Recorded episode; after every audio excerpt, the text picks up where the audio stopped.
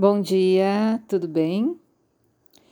Então, continuando o assunto que a gente estava falando ontem, né, sobre essa força que a gente tem, eh, esse impulso natural de dar certo. Quanto mais a gente busca esse equilíbrio, mais a gente tem essa noção do que é ter saúde, ter uma boa imunidade, tem uma boa resposta sobre as nossas relações, sobre o lado profissional, sobre a gente se sentir útil e se sentir realmente fazendo o que veio fazer, né? Tudo isso estando em equilíbrio é o que traz essa saúde plena. E manter um esforço, manter uma dedicação para que esse equilíbrio permaneça faz a gente evitar qualquer tipo de desordem dessas influências negativas, né? Então, enquanto a gente busca esse equilíbrio da mente, do corpo e o lado espiritual, mais a gente está naturalmente protegido. E o que muitos livros de autoajuda não nos falam é que esse desenvolvimento ele é automático e eu sempre desconfiei disso, né? Eu sempre uh, pensei dessa forma. Mas quando a gente está bem, parece que as coisas fluem naturalmente. A gente nem precisa pensar muito no que fazer, no próximo passo. O universo vai trilhando uma estrada assim para gente, a gente só tem que ir caminhando. Quanto mais a gente está em equilíbrio, né? E eu percebo que essa estrada ela faz parte da nossa vida no momento que a gente decide seguir o fluxo da inteligência e usar essa inteligência para ir em busca da nossa essência e para ser fiel a ela. Então, para isso que a gente tem a ação discriminativa, para isso que a gente tem que ter o raciocínio funcionando direitinho, a capacidade de buscar recursos intelectuais para entender como as coisas funcionam, para que a gente possa ter essa escolha, esse benefício da escolha. E sempre fazer coisas que nos deixam o mais perto possível da nossa essência e não longe dela. Quando você permite que a sua mente se expanda para conhecer coisas diferentes, conhecer realidades melhores do que a sua, sempre buscando melhorar, sempre buscando uma realidade superior à sua. Não adianta a gente se cercar de situações que sejam mais problema, né? Então a tua função é colocar a tua mente em conexão com essa realidade melhor, com essa saúde como você almeja. E naturalmente o teu corpo vai seguir isso. Então é como direcionar a flecha. Para onde apontar, para onde ir, e o corpo vai seguindo esse fluxo. Então não tenha medo quando os problemas aparecem, quando os defeitos, as sombras aparecem, quando as críticas chegam, porque é como se fosse um aviso que a gente recebe para endireitar essa mira da flecha. Porque se a gente solta a flecha de qualquer jeito, sem ter o domínio das energias que nos cercam, sem saber para onde a gente está indo, normalmente a gente está gastando energia à toa. E é isso que baixa a imunidade.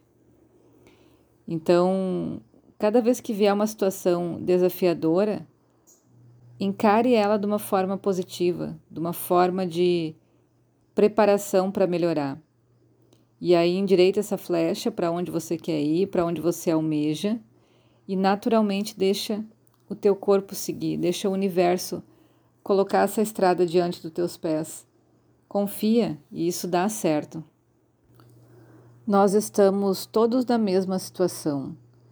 Nós temos em diferentes cenários as mesmas capacidades de descobrir coisas sobre a gente de explorar esse mundo interno, que é da onde vai sair essa força para conquistar o que a gente quer. E nesse nesse ângulo somos todos iguais. todo mundo tem uma chance, tem uma, uma oportunidade de se descobrir e de se explorar sem medo. Se precisa de ajuda, eu sempre falo, pede, mas não perde essa oportunidade de trazer essa potência para fora. Ajudar a natureza a apresentar o melhor de você, sabe? Existe um espaço dentro da gente que é o que a gente chama do silêncio, que é o espaço vazio, onde o medo, o desespero e todos esses males que a gente vai carregando durante a vida não tem força.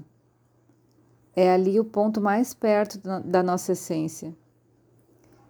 E é quando a gente se distrai, quando a gente desfoca desse ponto, é onde a gente dá terreno para esses pensamentos acontecerem, virem para cima da gente. Então, quando a gente se permite procurar um estado de meditação, de estar em silêncio com a gente mesmo, aí a gente vai começar a entender qual é o doxa que está em desequilíbrio, o que, que a gente precisa organizar, aonde estão os recursos que a gente vai precisar ir atrás para melhorar, para evoluir. E toda essa força começa a brotar de dentro. Entender que o mundo é feito de diversos biotipos diferentes, né? Diversas histórias de pessoas diferentes e que a gente não pode querer que os outros sejam parecidos com a gente ou agradem a gente de alguma forma. Mas a gente pode entender se for uma situação tóxica, se afasta, perceba que ela é uma relação tóxica uh, e deixa a pessoa livre com as suas responsabilidades sobre os efeitos que tem para melhorar ou não. Então, às vezes a gente quer supostamente ajudar as pessoas ou se incomoda com o jeito delas. E a gente interfere nesse momento com que essa pessoa tenha as consequências do estilo de vida dela. E isso também é interferir no karma.